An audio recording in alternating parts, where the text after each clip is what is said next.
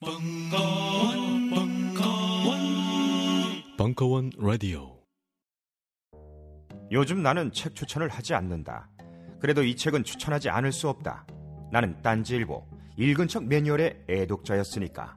이웃 시민. 고전은 직접 반려들어 읽는 게 가장 좋다. 그게 여의치 않으면 너부리의 읽은 척 매뉴얼을 읽어라. 읽은 척 매뉴얼은 고전들의 뒤틀린 소개이자 색다른 비평일 뿐만 아니라 그 자체로 고전과 맞먹는 유사 고전이다. 고종석. 그는 딴지일보 역사를 통틀어 가장 딴지적 글쟁이다. 김어준. 고전이 얼마나 재밌는가를 은하계에서 가장 재밌게 설명하는 책. 딴지 편집장 너브리의 고전문학 읽은 척 매뉴얼. 아직 고전을 모르는 분들께 그리고 이미 고전을 알고 있는 분들께도 강력 추천합니다. 지금 바로 전국 서점에서 만나보세요. 딴지 마켓에서 구입하는 분께는 저자 사인본을 배송해 드립니다.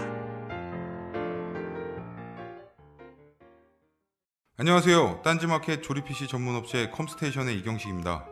혹시 알고 계십니까? 용산 선인상가에 빛나는 1층 130호. 제 머리 때문에 빛나는 건 아니고요. 저희 컴스테이션이 여러분들을 기다리고 있는 곳입니다. 2014년 가을 저희 컴스테이션은 전국의 컴퓨터 호객님들을 탈출시켜 주기로 결심했습니다.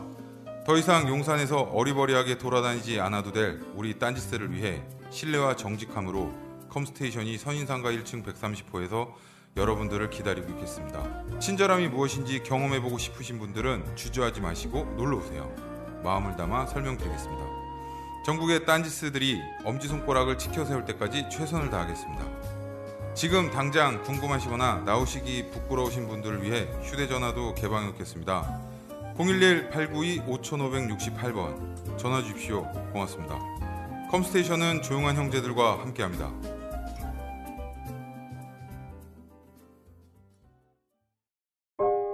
우리는 생각했습니다. 실외는 가까운 곳에 있다고. 우리가 파는 것은 음료 몇 잔일지 모르지만 거기에 담겨 있는 것이 정직함이라면 세상은 보다 건강해질 것입니다. 그래서 아낌없이 담았습니다. 평산네이처, 아로니아 친친친. 지금 딴지마켓에서 구입하십시오. 패션 큐레이터 김홍기 특강. 더 F워드 1회. 르네상스와 셰익스피어 인 러브. 10월 13일 강연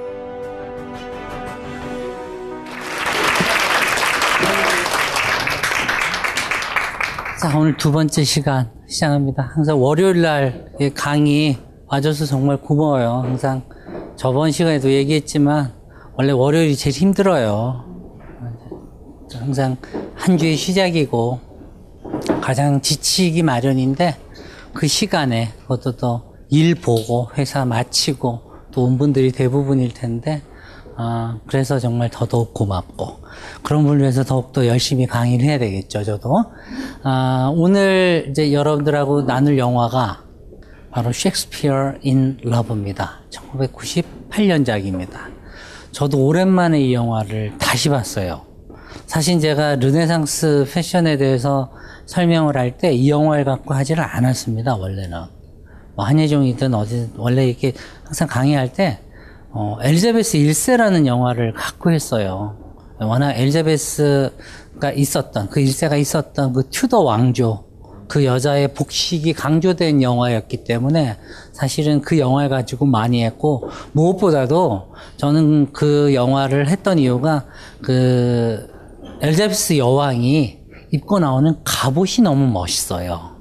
예, 그 갑옷에 대한 얘기를 하고 싶어가지고 설명을 했는데 오늘은 이제 이 패션과 영화를 하면서 조금은 다른 영화를 골라봤습니다. 뭔가 그 당대 튜더 왕조 최고의 문필가였던 셰익스피어 얘기도 하면서 그리고 그냥 단순하게 그 문학도들이 얘기하는 그 셰익스피어의 접근 방식보다는 어 셰익스피어가 기본적으로 극작가잖아요. 극작을 왜 해요? 그냥 읽으려고 해요? 상연하잖아요. 극장에서 배우들이 연기하는 거 아닙니까? 그 연기를 어디서 옵니까? 극장에서 하는 것이고. 그래서 그런 극장들이 운영되는 방식이며, 뭐, 우리 항상 지금도 그렇잖아요. 저도 뭐, 그 대학교 2학년부터 이제 그 연기를 복수 전공을 했습니다만, 이상하게 제가 다니던 동대는 뭐 셰익스피어 극도 물론 했습니다만 그 사실주의 극 전통이 되게 강해가지고 입센 이런 거 되게 많이 했어요. 우리 읍내 뭐 이런 거, 손톤 와일더 이런 작품들 많이 했거든요. 물론 이제 4학년 때는 그 브레히트의 사천의 선인 이런 거 했고 거기서 경찰관으로 나왔었고요. 어, 뭐 그랬는데 항상 느끼는 거지만 저희가 지금 이렇게 한 편의 연극을 만들어서 그 흔한 교회에서 올리는 작품도 어? 그냥 아마추어들이 모여서 희곡을 읽고 그걸 또 개작을 하고 그 각각의 대사들을 그 배우의 어떤 목소리라든가 기본의 어떤 습성이나 톤에 맞춰서 또 대사들 조금씩 또 개작하고 또 리허설을 하고 연출가의 지시를 듣고 그렇게 해서 무대에 올립니다. 마지막 커튼콜이 될 때까지 그 시간까지 걸리는 이런 어떤 일례의 방식들이 이미 이 당시에 다 만들어졌었고 그걸 만든 한 극장주가 또한 오늘 보시게 될 이 셰익스피어 인 러브에 나옵니다. 되게 초반에 되게 우스꽝스럽게 나와요.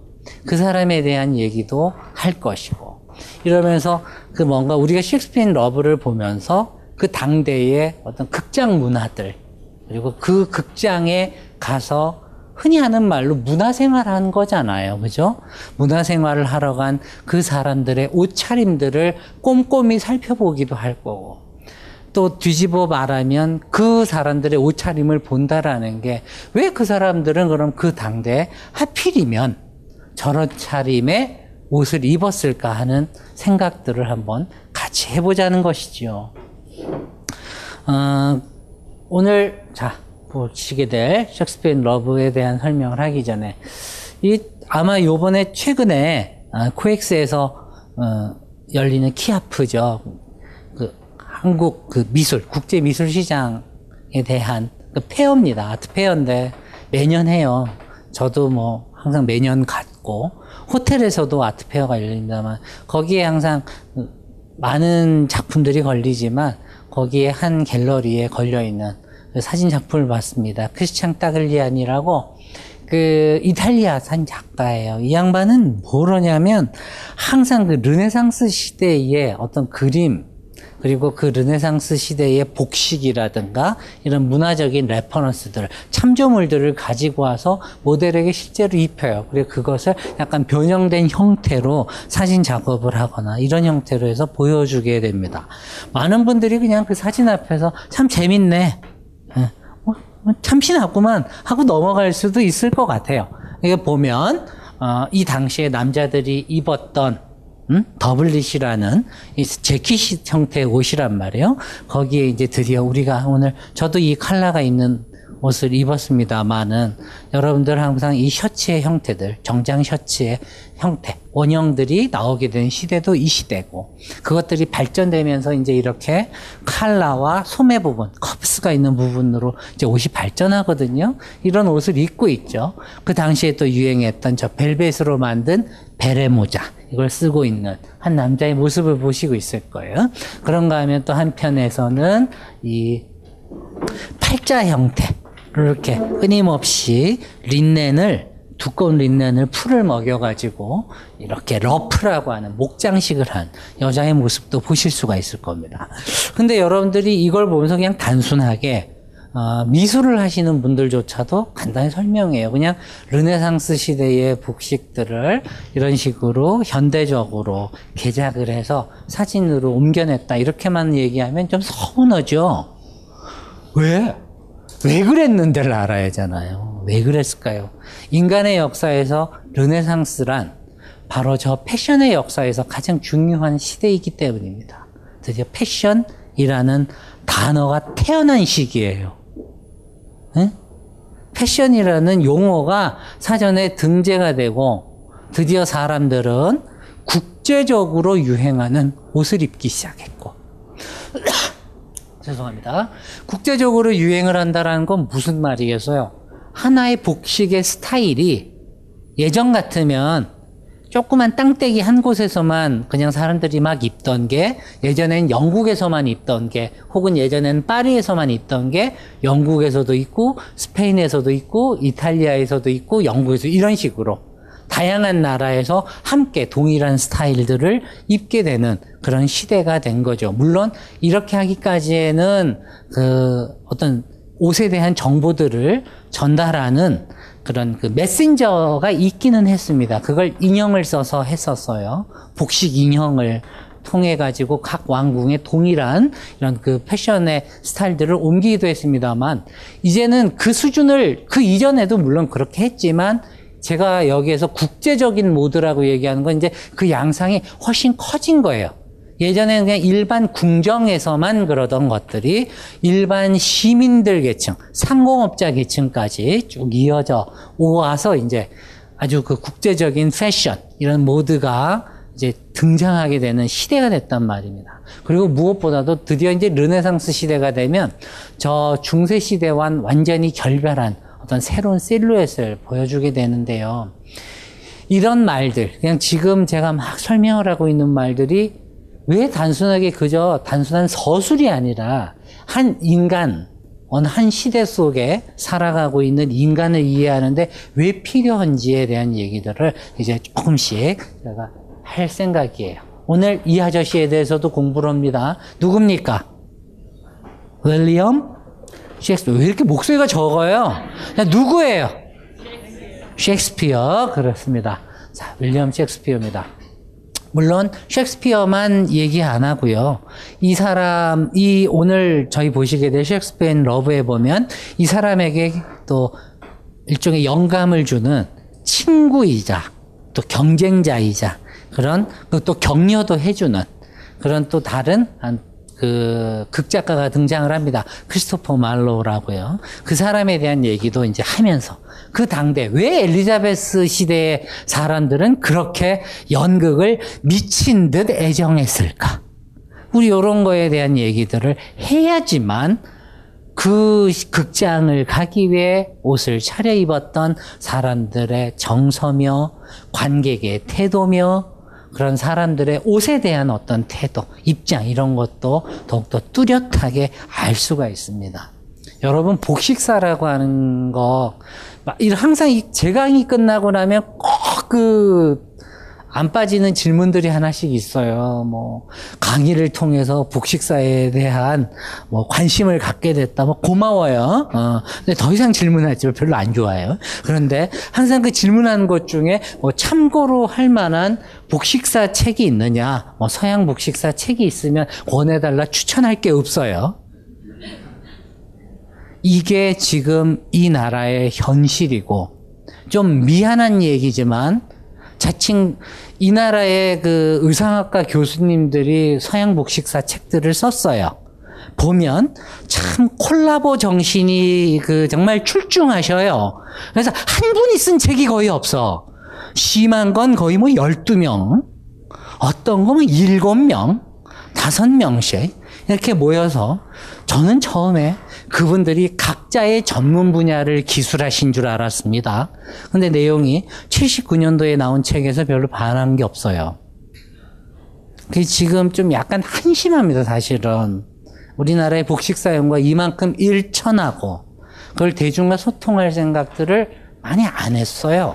어쩜 그러면서도 그렇게 뻔뻔스러운지 잘 모르겠는데, 어, 항상 느끼는 거지만, 그러다 보니까 복식사라는 분야가 굉장히 한정되고 별로 문화사적으로도 우리 사회, 지금 우리 사회를 살아가면서 어떤 유행 현상이라든가 패션의 본질을 읽어내는데 그닥 큰 통찰력을 주지 못하는 학문인가?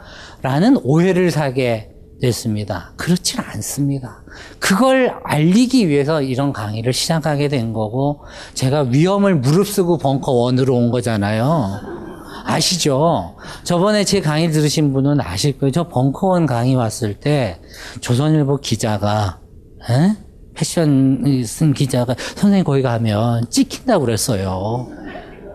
근데 제가 정말 그랬잖아요. 뭐 나는 모른다고. 나는 솔직히 뭐 내가 좌파도 아니고 좌파로 살기엔 너무 부자로 살았고, 어? 난 우도 뭐 그닥 좋아하지 않아. 중요한 건 진짜 나는 옷에 대한 애정만 있는 사람이다. 그래서 사람들하고 옷에 대한 얘기하면서 그냥 캬캬 자, 이렇게 옷에 대한 애정을 나눌 거다. 정말 이 얘기만 했습니다. 그런데 옷에 대한 얘기를 나누려고 하면요. 가장 기본적으로 사진이 발명되지 않았던 그 시기 이전의 것들은 그림을 가지고 올 수밖에 없고, 그런데 그 그림을 설명을 하면서 그냥 옷이 이런 옷만 입었더래요. 라고 말을 할 수가 없더라는 거예요. 결국 옷을 입는 그 사람에 대한 어떤 성품이나 성격이나 사회적인 배경이나 걔가 뭘 해먹고 살았던 애인지 이런 것들이 여러분들 지금 당장 여기에 모여 있는 여러분들의 옷차림에도 동일하게 영향을 미치지 않겠어요? 은행권에서 일을 하시는 분이 어? 이렇게 몸에 쫙 달라붙는 옷 입고 이렇게 응? 그왜 있잖아. 노출하시는 거 좋아하는 이거 시구 좋아하는 어떤 언니 있잖아. 그 누구예요? 그 언니? 있잖아. 그렇게 입고 갈수 없잖아요. 그래 안 그래요? 고개를 좀 끄도 왜 이렇게 대답이 없어? 강의가 그렇게 재미가 없어? 봐요. 우리 살다 보면 지금도요, 여전히 제가 대학 다닐 때, 물론 90년대였지만, 초였지만, 그 당시에 이제 영문학 교수님한테 뭐 18세기 영미 소설을 듣고 이런 희곡 들을 때요, 교수님이 보니까 인도네시아 여행을 갔다가 바틱 원단을 사오셨어요. 그걸 이제 제가 옷을 한다는 걸 알고 그때도 옷에 대해서 워낙 관심이 많아서 이런 얘기들 많이 나누고 했거든요. 그러다 보니까 야 이걸 갖고 좀 디자인을 해줄 만한 사람을 너가 구해달라고 그러셨어요. 그래서 제가 아는 디자이너 선생님 그때 소개해주고 그랬는데 그때도 그 교수님이 항상 얘기하는 게 너 교수들이 얼마나 보수적인 줄 아냐? 특히 여자 교수가 옷을 조금이라도 뭐 이렇게 화려하게 입고 가면은 바로 옆에 있는 남자 교수들이 뭐라고 말한다 그러고. 아직도 우리 사실은 이런 식의 어떤 한 특정 직업군, 계층 이런 것들이 각각의 사람들, 사회적인 공적인 자아를 가진 사람들에게 어떤 그 강제하는 일종의 드레스 코드들이 100% 없다라고 말할 수 없죠. 그죠? 응? 교사분들이거나 특히 뭐 유치원 선생님이거나 뭐 유치원 선생님이 군복 입고 갈 수는 없잖아요. 아, 무리 저기 그 TV 프로의 그 오빠가 좋아도 그럴 수 없는 거듯이 이때도 그런 어떤 그 옷에 대해서 우리가 향유하는 문화적인 생활에 대해서 항상 연구를 해보면 굉장히 계층별로 위계가 지어져 있고 이랬던 시대란 말입니다. 물론 이 르네상스가 매력 있는 건 바로 그 계층과 계층 간의 경계들이 어때요? 굉장히 좀 유동적이 되어가고 허물어져 가는. 그래서 예전 같으면 꿈도 못 꾸었을 어떤 한 계층을 내가 위로 좀 올라갈 수도 있고 상호 신분이 뭐 객관적인 어떤 지표는 변하지 않는다라고 하더라도 사회적인 변화가 어떤 한 개인이 주관적으로는 굉장히 많은 변화들을 어, 겪고 그걸 내 옷차림을 통해서 표현할 수 있는 시대가 됐다라는 거예요. 그래서 굉장히 르네상스가 매력적인 시대이고 역동적인 시대이고 한 당대의 사회를 읽어가는데 지금 우리 지금 살아가고 있는 바로 이 지금 이 시대를 읽어가는데도 꽤 괜찮은 하나의 렌즈 역할을 한다라는 겁니다. 그 생각을 하면서 이제 저희가 한번 들어갈게요. 얼마나 중요해요. 이게 태어났대. 그, 그, 그, 끝난 거지 뭐. 패션이 탄생했대잖아. 그러면 얼마나 중요한 시기겠어요. 응? 자, 드디어 사회적인 경쟁을 위한 도구. 여러분도 이 말 르네상스에만 썼던 거 아닙니다. 여러분 지금 남성복 CF들 보면 항상 뭐 나와요? 성공을 위한 당신의 선택. 로가디스. 힘 있는 남자. 뭐, 항상 엄격한 남자이고 싶다. 당신을 위한 맞춤 셔츠. 어쩌고 저쩌고. 뭐 나오죠? 이런 식의 mention이 괜히 나온 게 아닙니다. 이런 mention의 배후에는 뭐가 있겠어요? 내가 사회생활을 하면서 어떤 정장을 하고 옷차림을 할 때 그 모습을 통해서 내가 가지고 있는 어떤 지식이라든가 사회적인 스킬이라든가 이런 것들이 굉장히 좀 힘이 있고 똑바르고 어? 사람들한테 권위가 있는 어떤 모습으로 보여지기를 기대하는 것 아니에요. 그래서 전문직일수록 옷들을 더욱더 좀 더 엄격하게 입고 그런 어떤 드레스 코드들을 어, 부여했던 게 사실 그런 이유 아닙니까? 이런 논리가 출발하기 시작한 시대가 바로 이때라는 걸 알고 한번 공부를 하죠.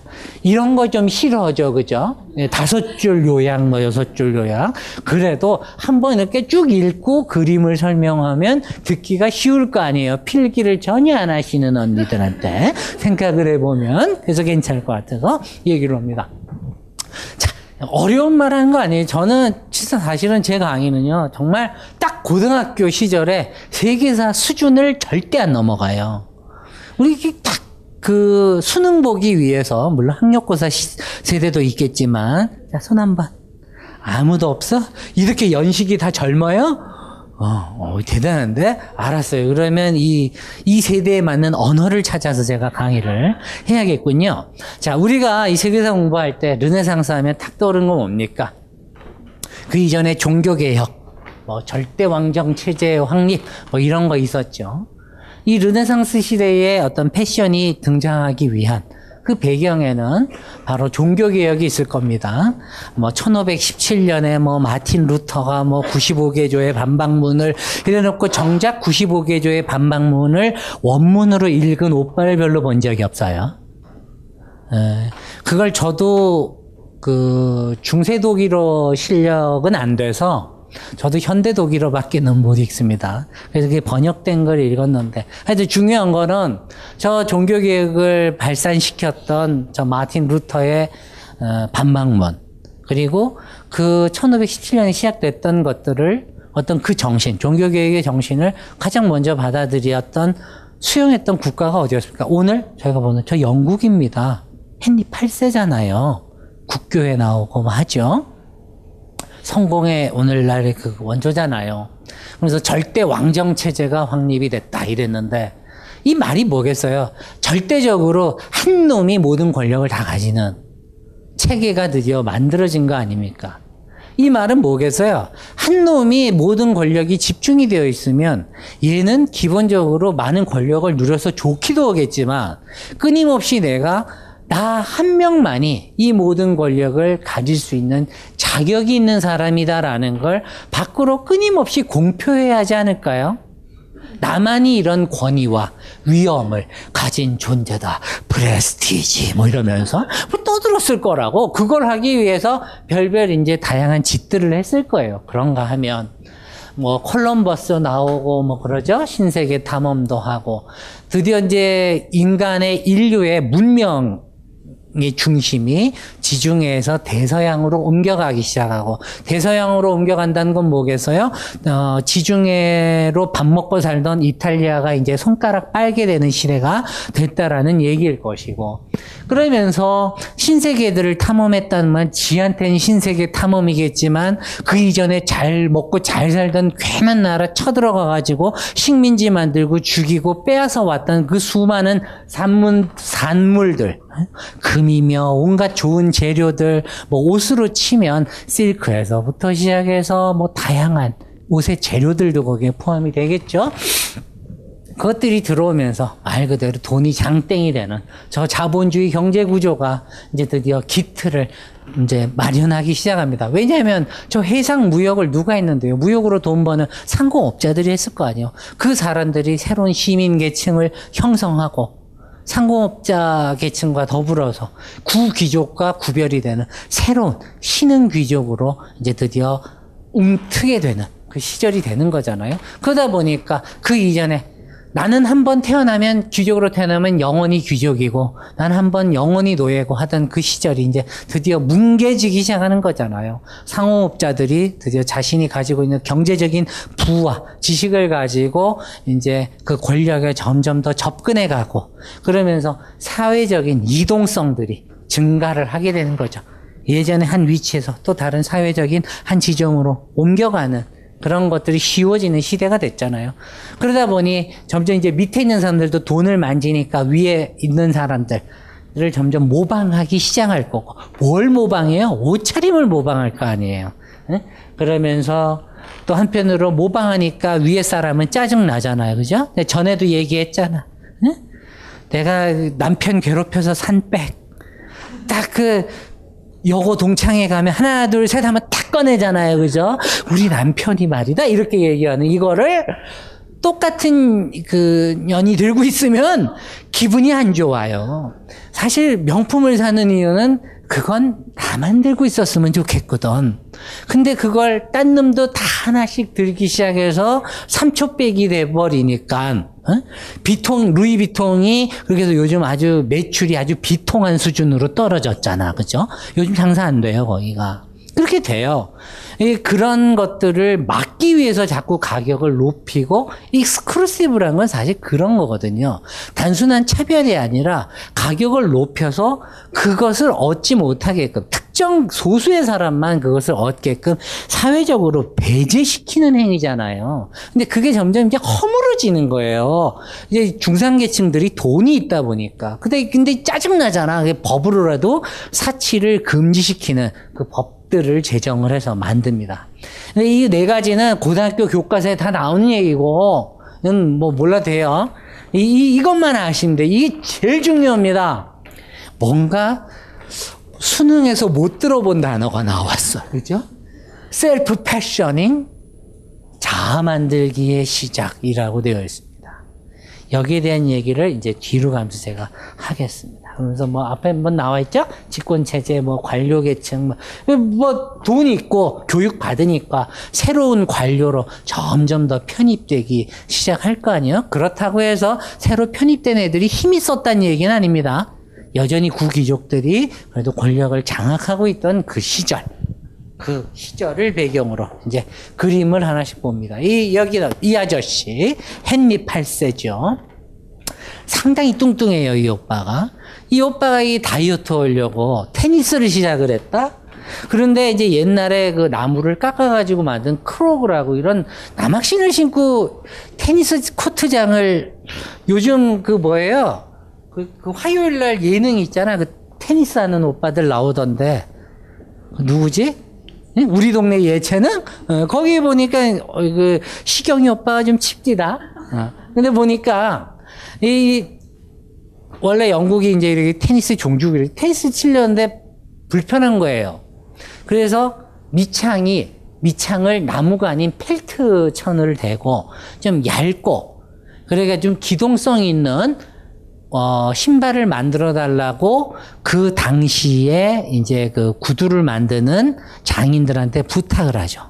그렇게 해서 일종의 테니스화를 만들게 됩니다. 이게 오늘날의 뭐예요? 스니커즈의 원형이에요. 여러분들 그, 제 거 들었죠? 팟캐스트에서 들었죠? 이 얘기를 하려고 한 거고, 거기 그 주인공, 헨리 8세죠. 그죠?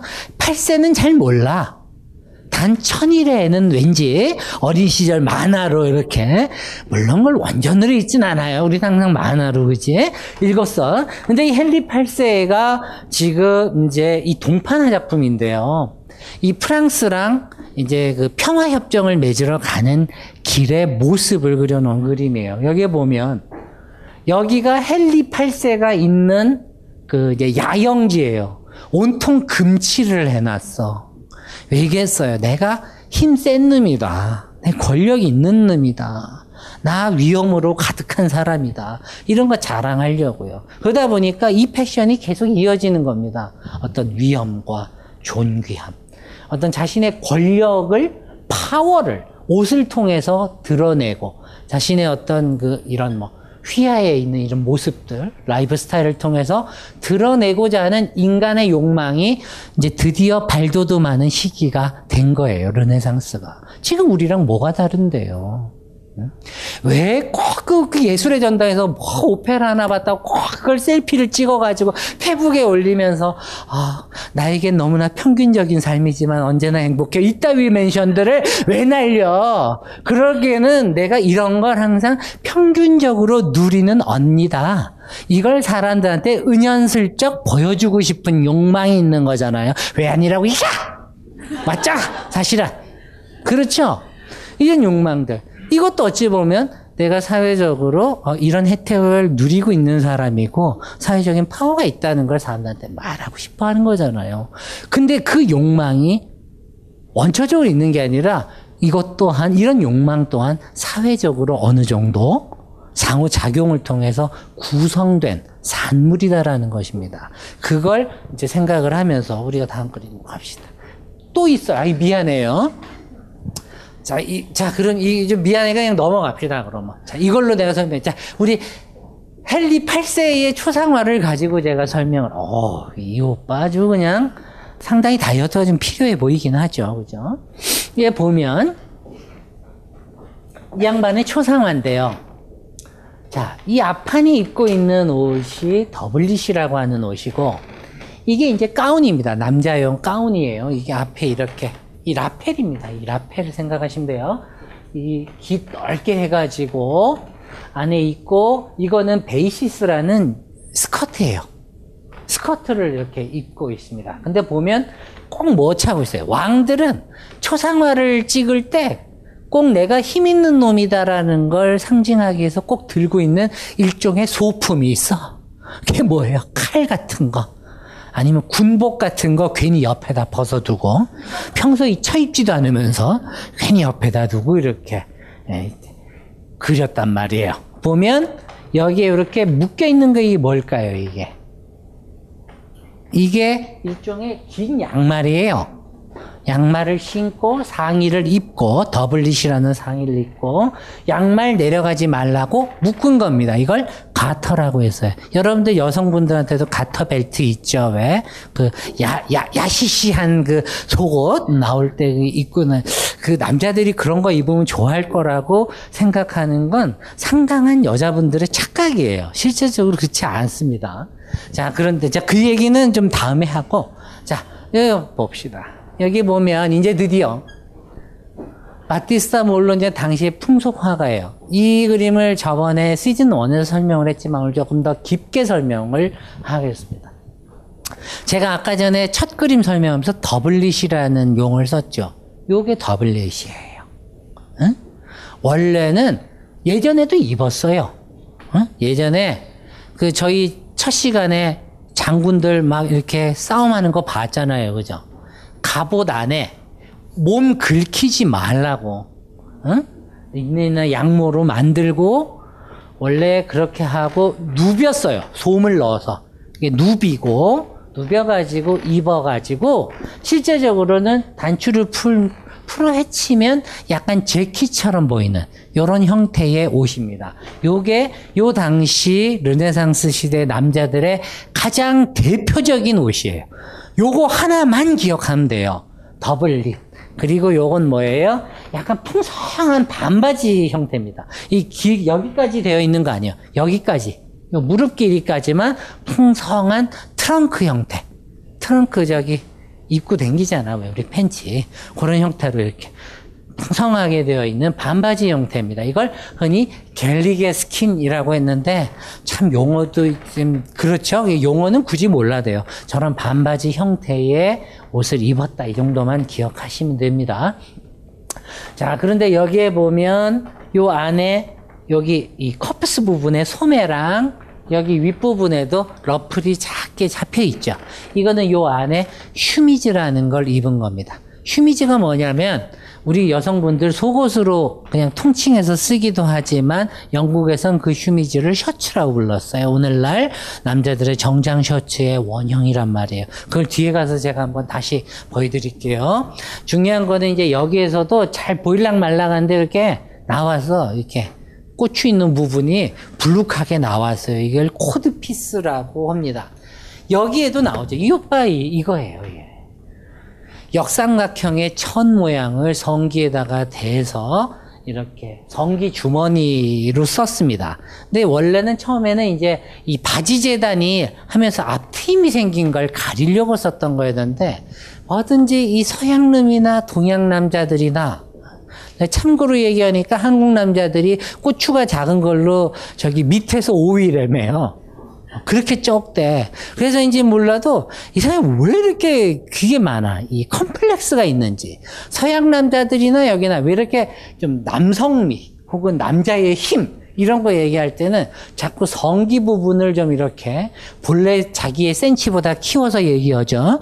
왜 아닌데 고개를 이렇게 끄덕여? 어, 그렇듯이 이 코드피스가 원래는 기능적으로 출발을 했다가 시간이 지나가면서 굉장히 문화적인 의미들, 남성성, 남성의 권력, 권위, 어떤 메스큘리니티라는 어떤 이런 것들을 표현하는 사회적인 도구로서 옷 안에 이렇게 포용이 됩니다.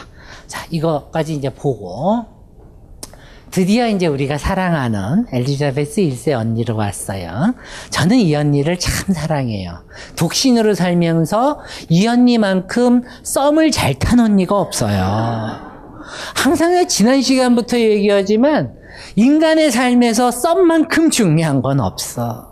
그럼 썸을 잘 탄다라고 하는 것은 결국은 나와 연애 상대가 될 수 있는 사람을 어떻게 들었다 놨다 들었다 놨다 하면서 긴장도 타게 하고 때로는 애정하게 만들고 그러면서 걔한테 얻어야 될 거는 다 얻을 수 있어야지 되는 거죠. 그런 걸 한 번도 안 하셨어요. 오로지 난 정신적인 플라토닉 사랑만 했, 이렇게 안 한 듯? 네, 그러면 안 돼요. 어, 이 엘리자베스 1세가 그랬습니다. 튜더 왕조 헨리 8세의 뒤를 이어서 자리에 올랐죠. 하지만 여전히 내란과 종교적인 분쟁도 많았던 나라입니다. 처녀군주로 올랐습니다. 잡아먹으려고 하는 주변 국가도 많고 특히 스페인, 필리핀가 걔만 보면 정말 패고 싶어요. 왜 이렇게 미워하는지 예, 신교였잖아요. 나머지들 그 저기 스페인이랑 이 카톨릭 이러다 보니까 종교 분쟁도 있고 그러다 보니까 뭐 튜더 왕조가 되면서 절대 왕정이 들어서고 절대 왕정이 들어섰다는 건 그런 겁니다. 어, 우리의 인간의 삶도 절대 왕정이라는 게 꼭 옛날의 산물만은 아닌 것 같아요. 왜 우리 있잖아요. 나라를 세우신 우리 아빠가 나라를 세우셨어요 하시는 분과 우리 지금 살고 있어요 지금요. 어, 다를 바 없습니다. 결국 정부가 있다. 정부가 있, 없다. 무정부 상태다. 라고 했을 때요. 무정부 상태가 될 때 아쉬운 놈은요. 우리처럼 없는 사람이 아니에요. 무정부 상태가 제일 두려운 놈은 그 당대 어떤 시대건 많이 가진 놈이에요. 자신의 기득권이 가장 많은 놈들. 그러니까 어떤 수단을 써서라도 국가의 형태가 무엇이건 어쩌건 중요한 건 내 기득권을 지켜줄 수 있는 가장 강력한 어떤 형태. 그것이 왕정이건 절대왕정이건 한 놈이 왕하건 쪼개져서 지가 제일 잘났다고 서로 지네끼리 쌈박질하고 그건 중요한 게 아니었다는 얘기예요.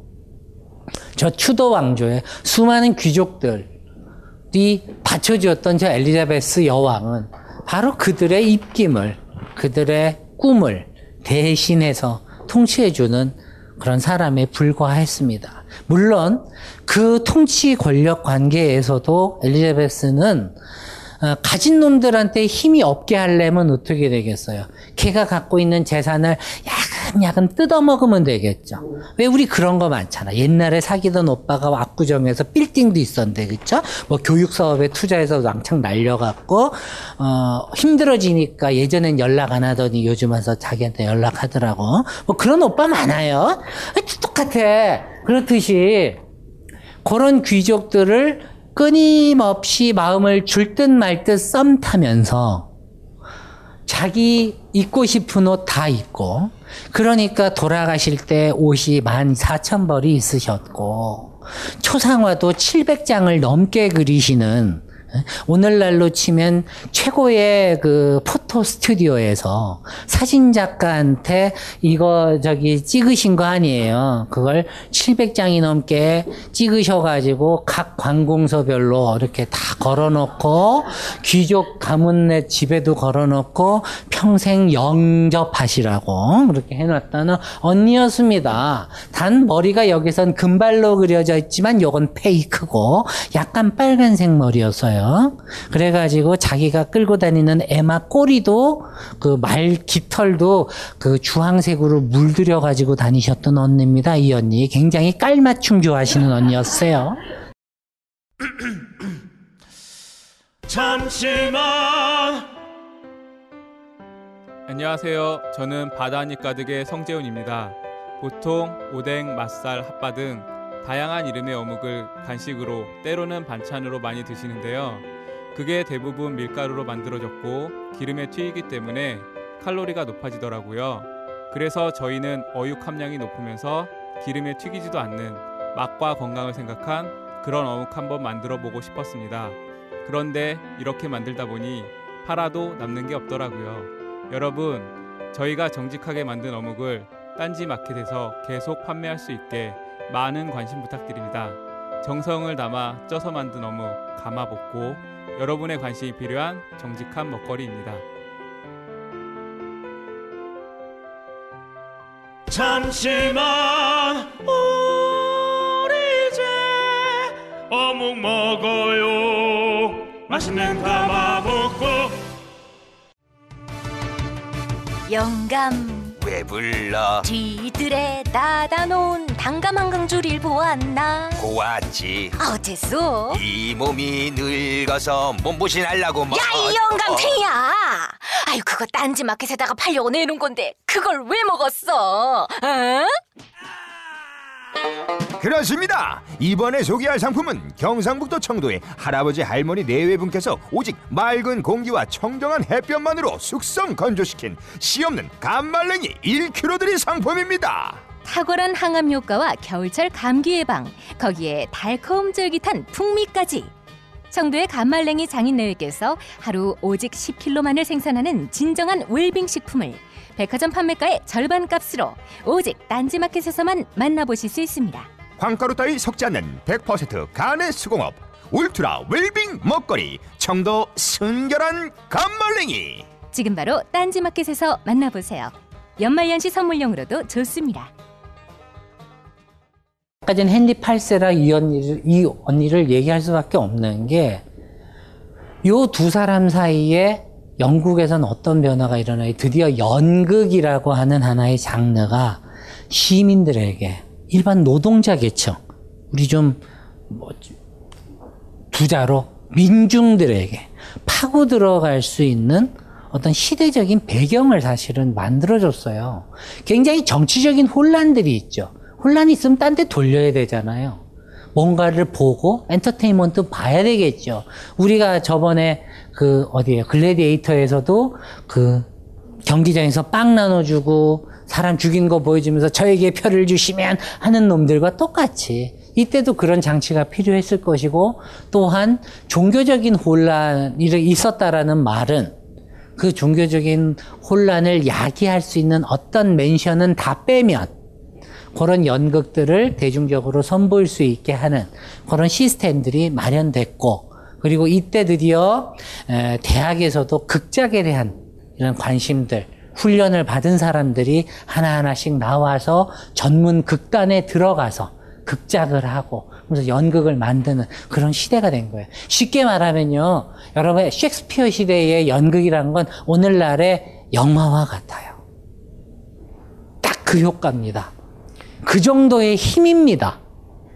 어마어마했던 거죠. 자, 우리 한번 뒤로 갑시다. 자, 그러면서 이제 얘가 좀 딴 데로 갔는데 이 언니는 오스트리아에 사는 여왕 언니예요. 여왕답게 간지는 장렬인데 자, 여기서 설명하고 싶은 게 있었어. 아까 전에 헨리 8세 오빠의 옷을 보셨어요? 기본적으로 어깨가 됐다 넓죠, 그죠? 그러면서 기본적으로 남자 옷의 실루엣이 어때요? 지금 제 옷을 보시면 알 텐데 남자들의 옷이 기본적으로 역삼각형이지는 않잖아. 기본적으로 어때요? 사각형 형태의 그런 실루엣이 만들어졌다면 여자 옷은 뭡니까? 앞에 위에 상의 그리고 허리 아래 부분은 점점 더 퍼지는 플레어 되는 그죠? 그러면서 원뿔 형태의 실루엣이 만들어집니다. 그리고 이 형태가 드디어 그 향후 500년 서양의 북식사를 거의 관통해요. 변하지 않고 쭉 연결됩니다. 그러니까 가장 서구에서 가장 대표적인 어떤 그 실루엣의 원형들이 만들어진 시대였었단 말이에요. 자, 그리고 이게 보면 이 앞에서 보이는 이 여성들 앞에 이 두블리시죠. 이것도 입고 있고 위에 스커트 있고 요거는 트임이 앞 트임 있는 겁니다. 요거는 여기 앞에 가운 입고 있는 것이고 그렇게 돼 있고 요, 요 위에 이 목에 이 러플한 거 보이시죠? 이 러플 얘기는 제가 좀 뒤에 가서 할게요. 요것도 좀 제가 설명해, 요것도 지난 시즌에 한번 슬쩍 얘기를 했는데 한번 다시 해보죠. 이사벨라 드 메디치. 뭐든지 우리가 어 르네상스에 대해서 얘기할 때 맨날 이탈리아만 되게 많이 떠올려요. 하지만 각 나라별로 르네상스는 다 있고 그 양상은 조금씩 다릅니다. 앞에서 우리가 얘기했던 헨리 7세, 8세 이런 애들은 뭐예요? 중앙 집권이 돼 갔지만 여기서만 해도 우리가 알고 있는 어, 이탈리아의 르네상스는 기본적으로 왕이 중심이 아니라 어떤 특정 가문이 더 힘이 있었죠. 그죠? 메디치 가문, 금융 가문이었잖아요. 실제적으로 금융 가문으로 알고 있지만 영국산 모직물을 이렇게 컨버터 해가지고 돈 벌었던 애들이 오늘날의 자라 그룹 같은 애들이라고요. 어? 옷으로 돈 번 애들이에요. 이랬던 그룹이에요. 이 메디치가 실제적으로 뭐 금융그룹 그런데 중세에 얘네 은행보다 더 큰 은행 많았고 실제적으로 잔고 기준으로 놓고 보면 한 10위권 안에 겨우 들어요. 그렇게 큰 은행은 아니었습니다. 자 그런데 자, 이 메디치 이 여인들, 그러다 보니 뭐 워낙 사는 집 언니들이다 보니 옷이 얼마나 좋겠어요. 그죠? 옷들을 보세요. 어휴, 뭐, 검정색 벨벳에다가, 이게 단, 이 뭐예요, 이거? 진주, 씨알 진주. mother of pearl이라고 부르는 거예요. 근데 금액을 듣고 나면 pearl에서 fuck으로 변할지도 몰라요. 아주 싫어요. 왜냐하면 금액 하나가 서민의 집한 채였었다고 그랬죠. 그죠? 그거를 758개를 달고 있는 이 거지 같은 언니는 도대체가 남들은 집 한 채도 마련하기가 힘들어가지고 죽겠는데, 그죠? 또 열받죠, 그죠? 전세 부금 부어야 되고, 지금. 나는 짜증나잖아요, 그죠? 이런 상황에서 이, 이런 옷을 입고 있어, 이 지금 이 언니가. 근데 저번에 말하지 못했던 어떤 거, 요거. 요거, 요거, 요거. 팔에 뭔가 걸고 있는 거, 요거.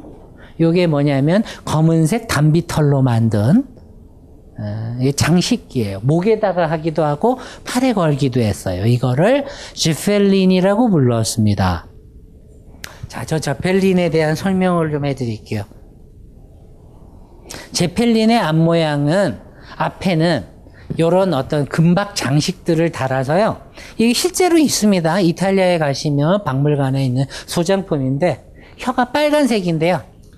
혀가 나와요. 실제로 이렇게 나오게끔 만들었습니다. 루비를 받고 청옥을 받고 참 아주 화려한 이런 그 장식을 담비의 머리에다가 붙여가지고 이렇게 해놨는데 아 이거 알잖아요. 왜 우리 1980년대 응? 초등학교 때 이게 운동회 하면 또 어머니들이 한복 입고 오시고 또 연식이 여긴 또 젊은 언니들이라 잘 모르는구나.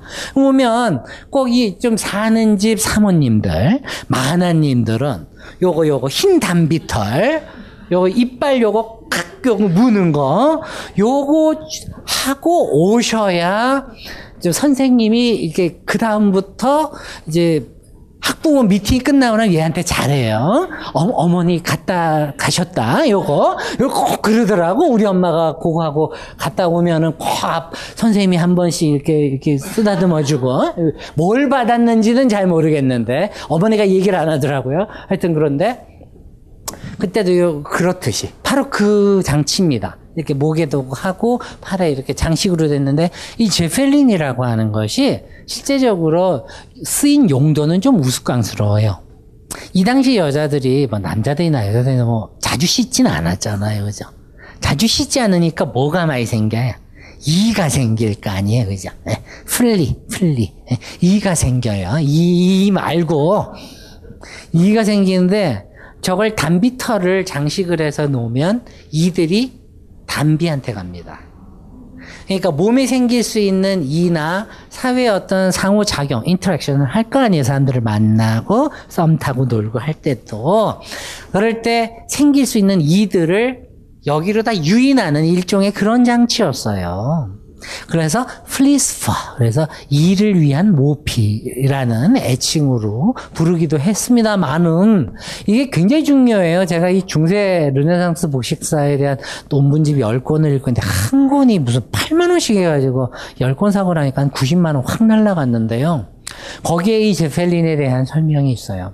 이 제펠린이 워낙 비쌌습니다. 그 이게 앞장식을 한번 보세요. 저 금장장식에 저 실제로 들어가는 걸 지금 만든다고 해도 저게 적지 않은 돈이 들어가지 않았겠어요? 그러다 보면 실제적으로 저 제펠린을 여자가 한다라고 하는 건 저걸 한 여자는 오늘날에 뭐예요? 켈리백인 거지.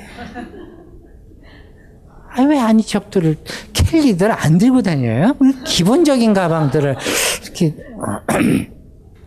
그래서 필요하면 저기 집에 있는 거 이렇게 하나 주고 싶기도 하지만 음, 그건 안 돼요. 제 와이프가 다 뺏어갔어요. 이제. 그리고 하여튼 이런 설명과 더불어서 자 이거 한번 보죠. 궁정에서 있는 lady in waiting 쉽게 말하면 뭐예요? 시종이에요. 왕비나 이제 그 뭐 황후의 시중을 저는 여자인데 어, 표정 한번 보세요. 그냥 뭐, 한 표독 정도가 아니라 이거는 다센 여자예요. 뭐 이, 이거 약간 느낌이 저 쉬운 여자 아니에요. 전번 딸딸딸 딸 딱 이 표정인데 아주 그냥. 어. 그래서 이제 몰라도 항상 앞에서 제가 가장 르네상스 패션에서 가장 중요한 거 앞에 다 까먹어도 되는데 하나만 기억하라고 그랬죠. self fashioning. 자, 그게 뭐겠어요?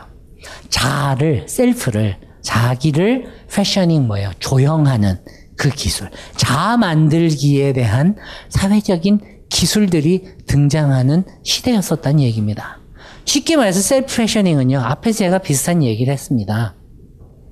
사회가 인정하는 어떤 표준적인 절차들, 응?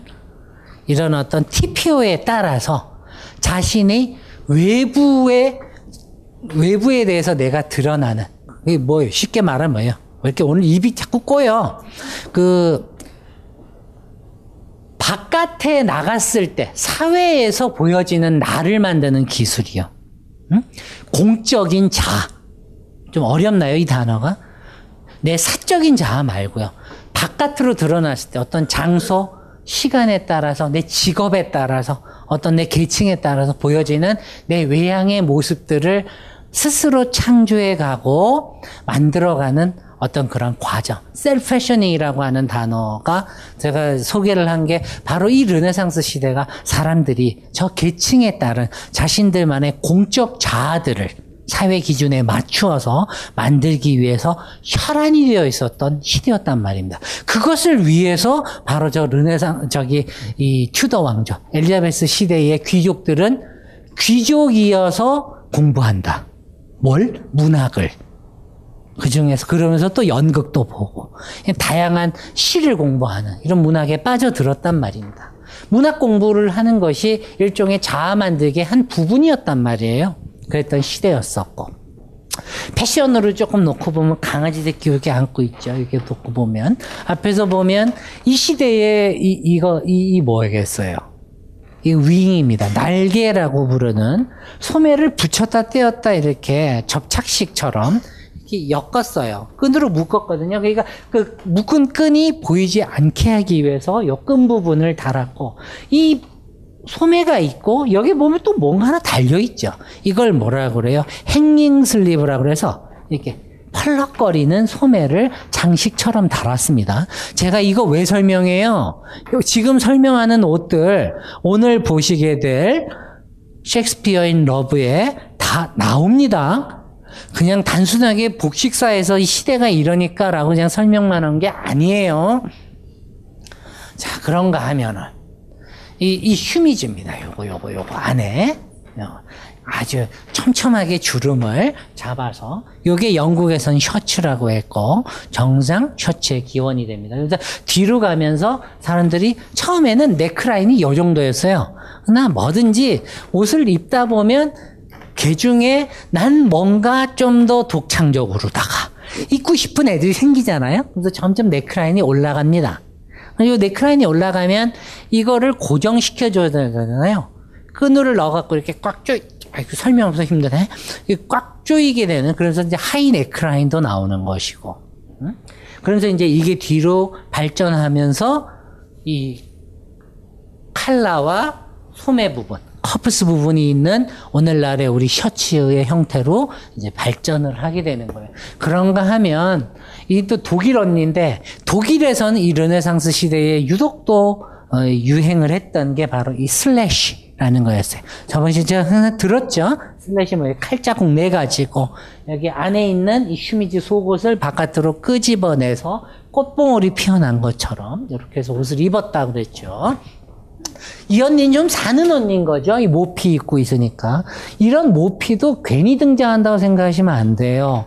모피라든가 이 중세 말 르네상스 하면서 벨벳도 태어나고 다양한 재료들도 나옵니다만은 여러분들 그 아시아에서 응? 이 신, 신개척하잖아요, 얘네들이. 그러면서 그 새로운 땅에서 들어온 것들 중에는 염료들도 새로운 것들이 있고, 인디고 같은 것들이요. 이제 대중화되기 시작하죠. 로마에도 있었지만.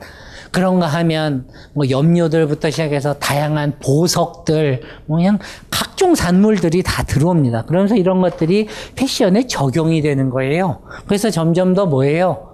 이 도- 돈만 있으면 내가 귀족은 아니지만 상공업자 와이프인데 남편이 돈을 좀 잘 벌어. 그럼 그 돈 갖고 멋있는 옷 잘 사 입고 사 입을래니까 새로운 디자인이 있었으면 좋겠는데 하고 자꾸 대화하게 될 거 아니에요. 그러다 보니까 옷을 만들던 사람들하고 자꾸 얘기하다 보니까 어떻게 돼요? 새로운 패션들, 옷의 양식들이 탄생하고 만들어지면서 패션 디자인이라는 개념도 이때 나오는 것이고 드디어 개발되는 거예요. 응? 이런 또 시대란 말입니다. 뭐 이게 말 안 해도 되겠죠. 이 오빠는 워낙 옷 멋있잖아. 이렇게 크, 요크가 장미도 달고 있고 내가 훈장 받은 놈이에요. 이런 거 어, 잘났어요. 이런 거 보여주고 있죠. 여기서 설명하고 싶은 건요 베레모들. 이런 것들이 요 당시에 귀족들이 주로 많이 쓰던 모자의 한 형태였었습니다. 그런가 하면 또 여자분들 뭐 잘 아시겠지만 이 square 네크라인이 드디어 이제 등장을 하고 square 네크라인이 유행을 한다는 건 뭐겠어요? 목에서부터 시작해서 이 부분이 넓어지니까 어? 이 점점 이제 뒤로 가면 이제 이렇게 되겠죠? 그러면 가슴선이 보이게 될 거고 유방의 요 불룩한 부분이 살짝 보이게 될 거 아니에요. 그러다 보니까 이게 에로틱하기도 하지만 또 한편으로는 항상 썸을 탈 때 원칙을 또 여기서도 얘기를 해야 되지만 그렇지. 에로틱하되 그러면서 살짝 잘 감춰야죠. 그죠? 세상의 모든 건 다 드러내면 재미가 없어. 그래서 그 노출 좋아하는 시구 좋아하는 언니가 여전히 인기가 없는 건 사람은 마냥 벗는다고 인기를 끄는 게 아니에요. 보일락 말락. 항상 보일락 말락. 그게 시덕션의 원리잖아. 유혹의 원리. 그러다 보니까 이제 이게 점점 더 뒤로 가고 가슴선이 등장하면서 사람들은 저 가슴을 보이면서도 한편으로는 정숙함을 보여주기 위한 이걸 뭐 합니까?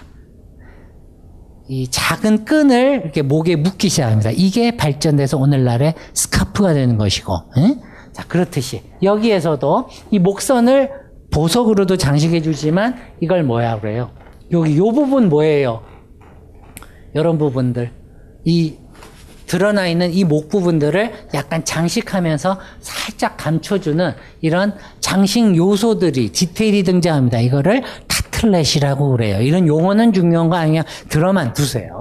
자 그렇게 등장을 하고 그런가 하면 아, 나는 이 브론치노가 그린 그림이 참 좋아요. 이 이탈리아의 아주 이 귀부인들, 이 슈미즈며 이 초록색 염색된 옷들 보세요. 이 소매 부분은 이 slash 내고 이 밑에는 또 이 레이스로 이렇게? 소매 부분을 또 처리를 했었죠. 이렇게 화려한 옷들을 입은 여인들의 모습을 보실 수가 있습니다. 단 눈썹은 어, 다 밀었죠, 그죠? 어, 그리고 여기 되게 이마 넓어요, 그죠? 여기 이 황산으로 이렇게 머리칼 다 뽑고 이렇게 해가지고 이렇게 이마 넓게 이렇게 했던 언니들이 등장하던 시대. 그래서 넓은 이마는 세상을 보는 넓은 창과 같은 것. 그 무슨 그따위 기준을 미인의 기준으로 들었는지 모르겠으나 하여튼 당대의 향장 문화의 한 어, 원칙이었다는 거, 이 정도까지만 알아두시면 되겠어요. 그런가 하면 또 이겁니다. 아까 전에 얘기했던 요 부분. 요런 걸 partlet이라고, partlet이라고 합니다. 파토내지 맙시다. 우리 들으면서. 그러면서 이제 여기에서 보시다시피 르네상스 시대의 가장 근본적인 옷의 한 양식들을 좀 저희가 넘어가야 돼요. 너무 디테일한 얘기만 하다가 정작 큰 얘기를 못했는데 제가 르네상스 복식에서 가장 중요한 게 뭐라 그랬어요?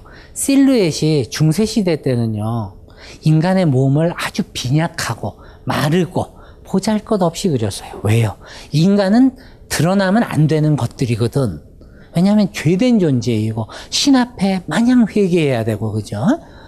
아버지 해야 되는 존재인데 땡 기도하면 이제 이렇게 기도하죠. 이러던 언니들인데 이제 드디어 르네상스 시대가 됐어요. 종교개혁이 나고 피부름이 나고 종교로 인해서 사람들은 종교에 대한 많은 환멸들을 느끼고 부유하는 저 시대에 떨리는 내 자들을 조금 더 명확하게 잡고 싶었을 겁니다. 자아를 잡는다라는 게 뭘까요? 뭐 인문학 수업을 이렇게 들어올 수도 있고 뭐 다양한 행동을 하기도 하겠지만 기본적으로 사람이 외부에 공표되는 가장 나의 시각적인 요인들이 뭐겠어요? 옷일 것입니다. 사람들은 저 불확실한 시대에 그저 믿을 거는 나밖에 없다고 생각하는 그런 정서들이 더더욱 커져갔습니다. 그래서인지 몰라도 남자들의 옷들이 보면 반바지 입고요. 하나같이 완전. 네? 점점 그런 스키니로 발전해 가는 것들은 바로 그런 이유입니다. 내 몸을 드러내고자 하는 욕망이 강한 시대는 그만큼 그 자아가 휩쓸리기 쉬운 그런 시대일 수도 있다라는 거예요. 지금의 시대와 뭐가 그리 다릅니까? 그죠? 그런데 남자들의 실루엣이 이렇게 풍성하고 거대했던 걸 아마 보셨을 거예요. 사람들은 고대 문화에 눈을 뜨기 시작했고, 새로운 대륙을 발견하고 새로운 산물을 막 가져오면서 화려하게 장식하면서 뭔가 이 위대한 시대, 인간 중심의 시대에 뭔가 어, 위대해진 나를 표현하고 싶었을 겁니다. 그러다 보니까 남자나 여자나 옷들이 어때요? 기본적으로 커요. 품들이 크고 실루엣이 풍성해. 막 여러 겹의 옷을 겹쳐 입었죠, 그죠? 이거 입고 안에 가운 입고 그 안에 또 슈미즈 입고 막 이랬잖아요. layered look을 입었던 거고, 에? 그러면서 자신의 실제 몸보다 좀 더 크게 이렇게 굉장히 풍성하게 보이려고 노력을 했고 남자들도 이 배 안에다가 막 이렇게 뽕 집어넣고 그래가지고 이 아까 전에 그 재단사 모습 보셨죠? 왜 재단사 그림이 왜 있겠어요? 그 당시에 재단사의 그림이 있다는 건 재단사가 드디어 사회적으로 공인된 직종이고 그들만의 권리를 이렇게 딱 주장하는 길드가 있었다라는 얘기일 것이고 그 사람들이 사회적으로 어느 정도 대우를 받았다는 얘기일 거예요. 그들의 초상화가 있었다는 얘기는 그렇기 때문에 그들의 모습을 좀 더 사회적으로 더 힘 있는 존재로 공표하려고 그러니까 이 그 당시에는 올챙이배를 이렇게 만들어 가지고 옷을 입는 유행이 있었대요. 그래서 남자들의 몸 다들 배가 이렇게 나왔어요. 이거 우리한테도 새로운 거 아니에요. 저 제가 자라던 70년대, 이 80년대만 해도요, 남자들 뭐라고 배 나오는 거, 뭐, 인품이네, 인격이네, 개소리 했죠, 그죠? 요즘은 식스팩 안 나오면 바로 잘리잖아요? 이렇듯이, 자, 이런 얘기를 제가 왜 할까요? 그만큼 남자들의 몸을 바라보는 관점, 여자들의 몸을 바라보는 관점이 시대별로 변하고 그 변하게 되는 데는 그 변화를 촉발하는 사회적인 요소들이 있다라는 거잖아요. 그걸 알아야만 우리는 정령 패션의 변화를 타진할 수가 있어요. 여러분들 그 트렌드를 읽는다라는 것은 그렇기 때문에 굉장히 어려운 일입니다. 어, 여기서 자꾸 또 트렌드 분석 뭐 이런 거 하기 시작하면 너무 디자이너들만 놓고 하는 강의가 돼버려서 이건 그냥 제가 넘어갈게요. 자, 이거 보시면 알잖아요. 남자 다리 보세요. 이야, 이게 이제, 이게 바로 이제, 요 무릎까지 오는 반바지에 이게 스타킹 형태의 호즈라는 거를 이렇게 입은 겁니다. 베네치안이라는 반바지고 여기 이렇게 호즈를 신었어요. 여기에 보면 여기도 보세요. 고추. 요. 그죠? 이 뭐라 그랬어요? 용어.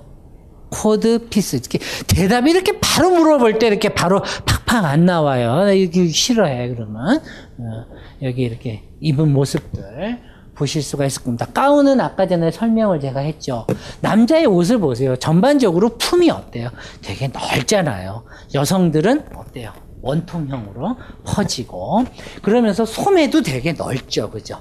양다리, 양의 이 헙, 이 다리, 뒷다리를 뜯어놓은 듯한 모습.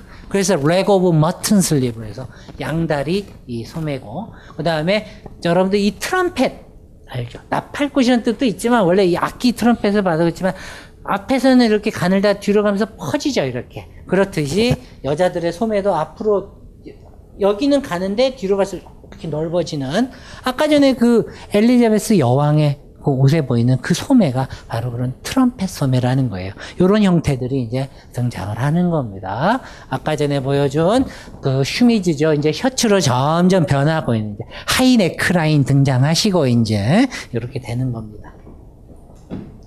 요거 요거 이 오빠 딜러.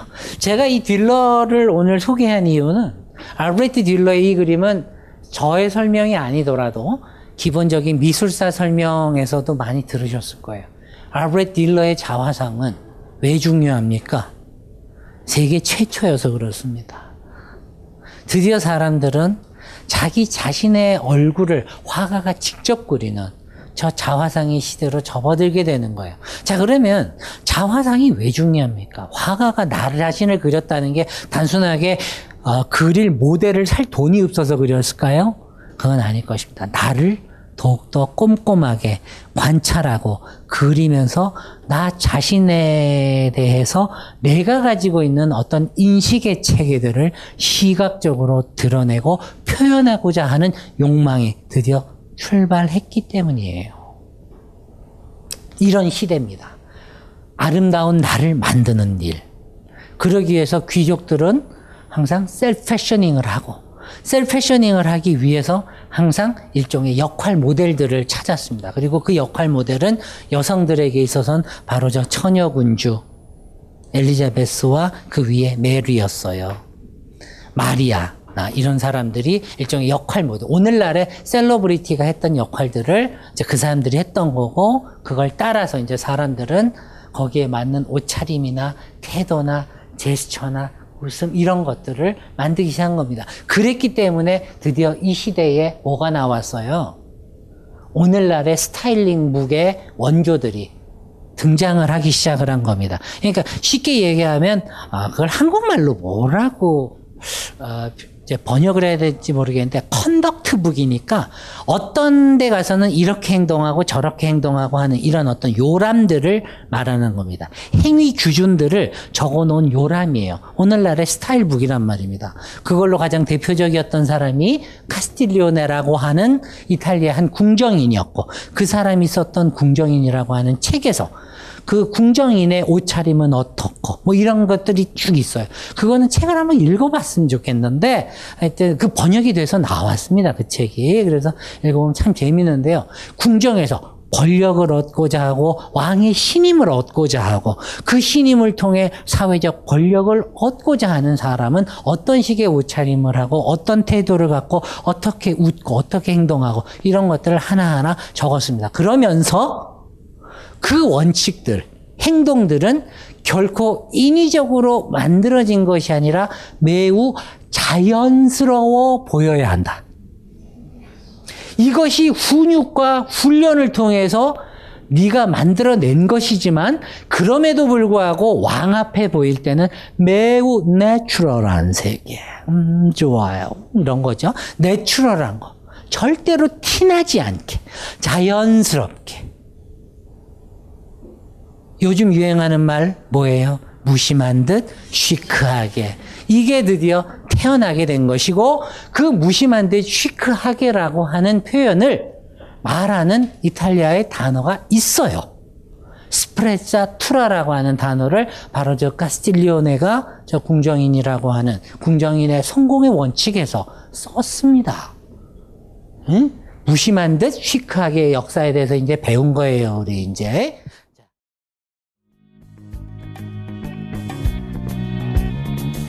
당신의 귀에서 고개 넘듯 춤추는 마성의 사운드 한음파의 3집 이명 발매 기념 쇼케이스가 11월 30일 저녁 7시 벙커원으로 여러분을 찾아갑니다. 시린 겨울의 시작과 더불어 당신의 심장을 차갑게 얼려버릴 한음파의 공연에 여러분의 많은 기대와 성원 바랍니다. 한음파 is coming.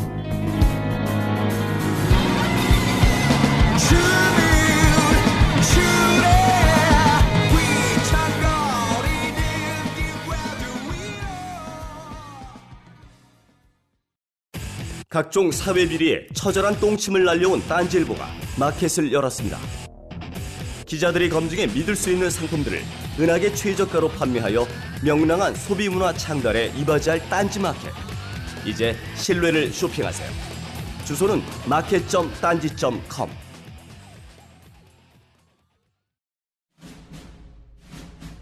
스마트폰의 바이블 벙커원 어플이 대폭 업그레이드 되었습니다. 강좌 및 강의별 결제 기능 탑재 멤버십 회원이 아니라도 벙커원 동영상들을 골라볼 수 있는 혁신. 바로 확인해 보세요. 왜 엘리자베스 시대에는 연극을 그렇게 더 깍깍 했을까? 애정했을까 말이에요. 이 시대를 한번 봅니다. 자, 이 극장. 영국이 복원했던 셰익스피어 시대의 실제 극장입니다. 글로브 극장이에요. 여기에 공동 주주였어요. 셰익스피어가. 그렇죠? 불타서 없어진 거를 뭐 인도하고도 안 바꾸겠다는 여, 사람인데 이 정도는 해야 되지 않겠어요? 이 당시에 실제 극장의 모습을 이렇게 재현을 한 겁니다. 그리고 아마 여러분들 앞으로 보시게 될 이 영화 속에도 이런 극장의 모습이 나옵니다. 실제로 보셔야 돼요. 그리고 이렇게 보시다시피 1등칸, 2등칸, 3등칸 이게 귀족석이고 요거 앉으려면 6불 내야 되는 거고 여기는 서서 봐야 되는 오빠들 입석이고 여기는 방석 깔아놓은 자리는 1불 더 내야 되는 거고 뭐 이런 식입니다. 근데 이런 대사가 고맙게도 영화에 다 나와요. 거기에서는 그냥 그 이제 아, 그 영화를 보면서 얘기를 하죠. 그게 더 낫겠다. 네. 이 영화를 앞에서 얘기했듯이 엘자베스 시대는 문학이 대유행이었고 이 문학이라고 하는 것이 뭐였어요? 앞에 얘기한 스프레자 투라요. 내가 얄 흔들지만 사실은 아주 자연스럽게 귀족이 된 것처럼 보이는 그 무심한 듯 시크하고 싶은 저 귀족들의 필수적인 어떤 소양이었단 말입니다. 그러다 보니까 일상에서도 어떤 그 문학적인 표현을 해가지고 대화하는 걸 즐기고 그랬었대요. 굉장히 문학적인 유희를 즐겼던 거죠. 그런 시대입니다. 자, 그렇지만 여전히 궁중에서는 뭐예요? 시가 이겼어요. 항상 문학에서 시가 제일 최고의 권자라고 하잖아요. 지금도 뭐 그러지만 그 누구지? 기억 안 나는데 아, 잠깐 다음에 넘어가자. 이거 얘기했고 이거 얘기했죠. 이거 다 했고 자 여기서 여러분들이 이걸 아셔야 됩니다. 그러면 연극이라고 하는 것이 왜 이렇게 엘리자베스 시대에 와서 전문적인 극단이 생기고 에? 배우들이 전문 배우가 생기고 이렇게 됐을까요? 중세 때에도 이런 배우 역할을 하는 사람들이 있었습니다. 아마 세계사 수업 시간에 졸지 않았다면 뭐 음유 시인 이런 거를 들어보셨을 거예요. 장터에서 뭐 어떤 고대의 영웅의 뭐 찬송과 뭐 노래를 하는 음유 시인이 있어. 이런 사람들이 중세에 이러고 있다가 그 중에 일부 사람들을 배우들은 돈 있는 귀족 가문에 아예 돈을 받고 들어가죠. 그러면서 그 사람들을 위해서 연희를 보여주는 그런 그 귀족 가문 안에서 일하는 배우였었습니다. 이게 가능했던 건 이런 사람들한테 예술가들이 끊임없이 후원 관계를 맺어주고 뒤를 봐줬기 때문에 가능했던 거죠. 근데 이 엘리자베스 시대가 되면서 이런 페이트런들, 후원자와 예술가들과의 관계가 점차 와해되기 시작하는 거예요. 그럼 예전에는 귀족한테 밑에 들러붙어 가지고 당신은 뭐 이러면서 막 찬사를 보내면서 돈을 받던 사람들이 이제 이게 점점 어려워지니까 어떻게 되겠어요? 자기들도 자구책을 찾아야 되는 거 아닙니까?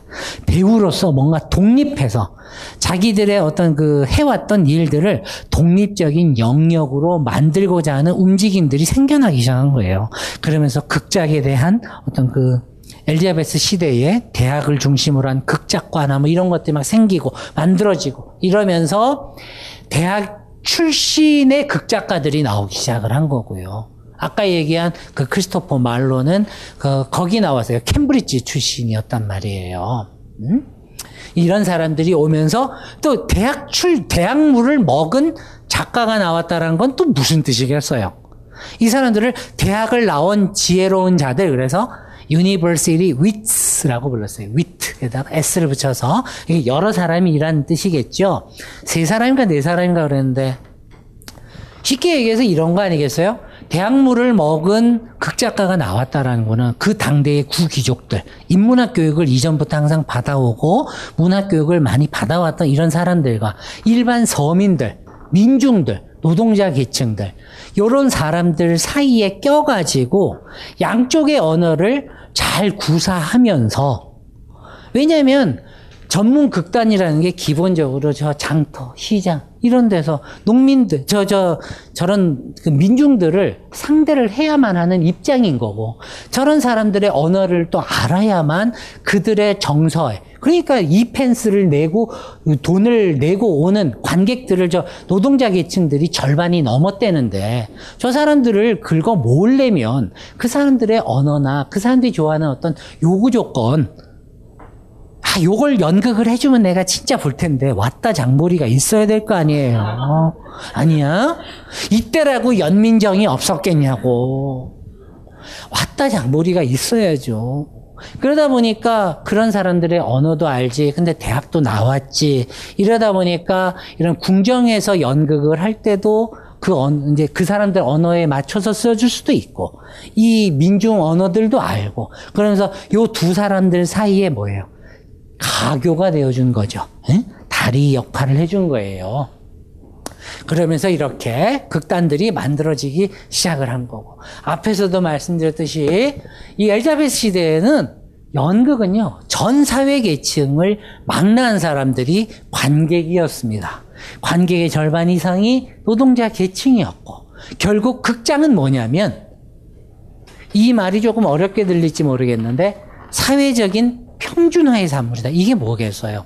이 시대가 되면, 엘자베스 시대가 되면, 앞에서 사회적인 유동성이 커진다 그랬죠. 구귀족들이 옛날 지, 지금 저 도시 시민들이 하던, 상고업자 시민들이 하던 직업을 하기도 하고, 그러면서 귀족이 시민으로 내려오기도 하고 또 시민들은 공부를 해서 궁정으로 들어오기도 하고 이런 사회적인 유동성이 커져가는 이런 사회에서 각자가 사회적인 역할에서 점점 이제 귀족과 딱 밑에 있는 사람으로 딱 갈리던 시대가 아니라 점차 섞이고 섞이면서 이렇게 평균화되기 시작했다라는 뜻입니다. 그러면서 계급 간의 경계선도 유동적이고 이런 거 보이죠? 자, 근데 이게 가능했던 게 프랑스는 요게 좀 어려워요. 근데 영국은 이게 가능했단 말입니다. 셰익스피어의 탄생과 그 어떤 세계에 대해서 이해를 하려면 요 부분을 알아야 돼요.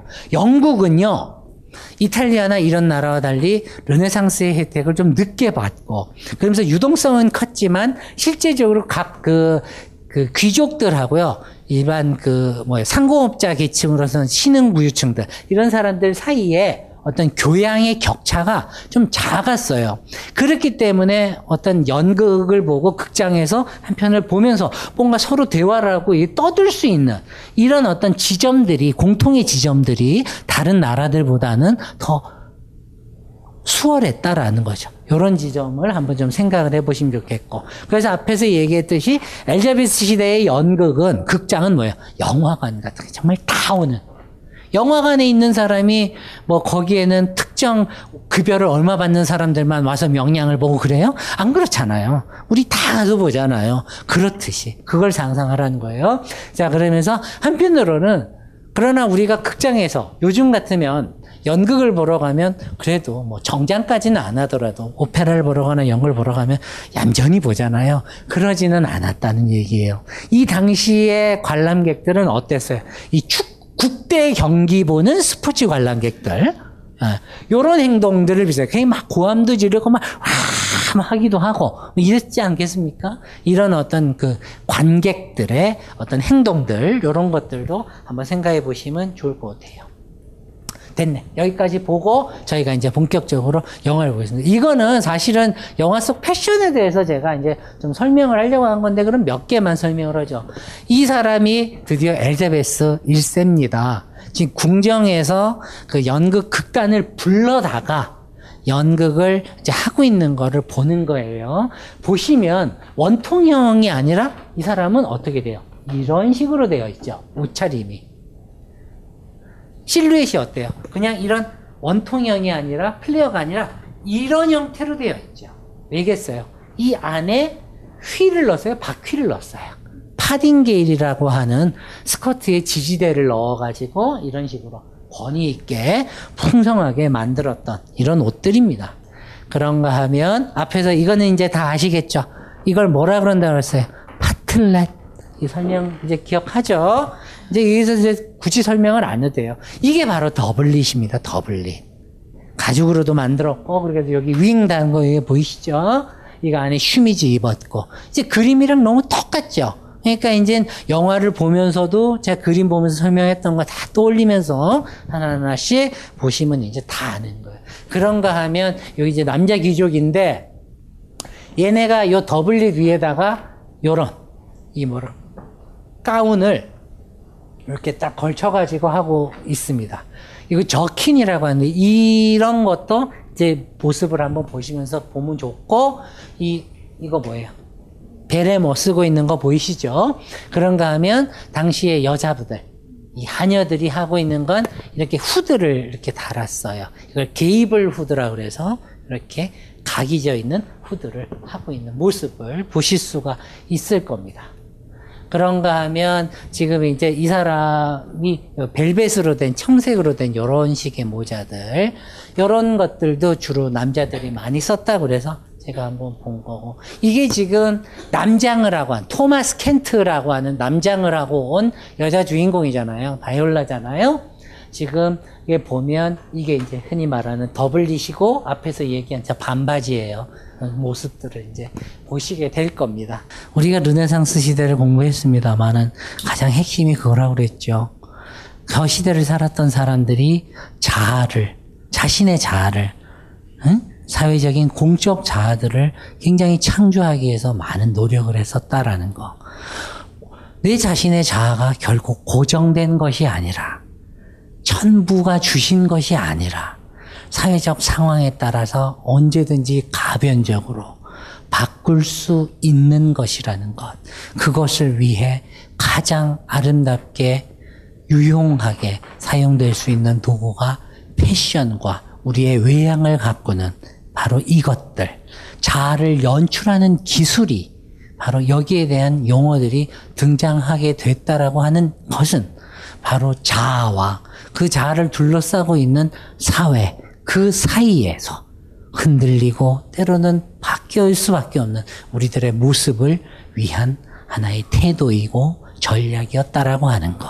바로 그것. 오늘날의 우리와 다르지 않는 저 진정한 패션의 가치를 발견했던 시기. 바로 저 르네상스에 대한 패션 이야기를 여기서 마치겠습니다. 맞습니다. 이 강의는 벙커원 어플에서 동영상으로도 시청하실 수 있습니다. 벙커원, 벙커원, 벙커원 라디오.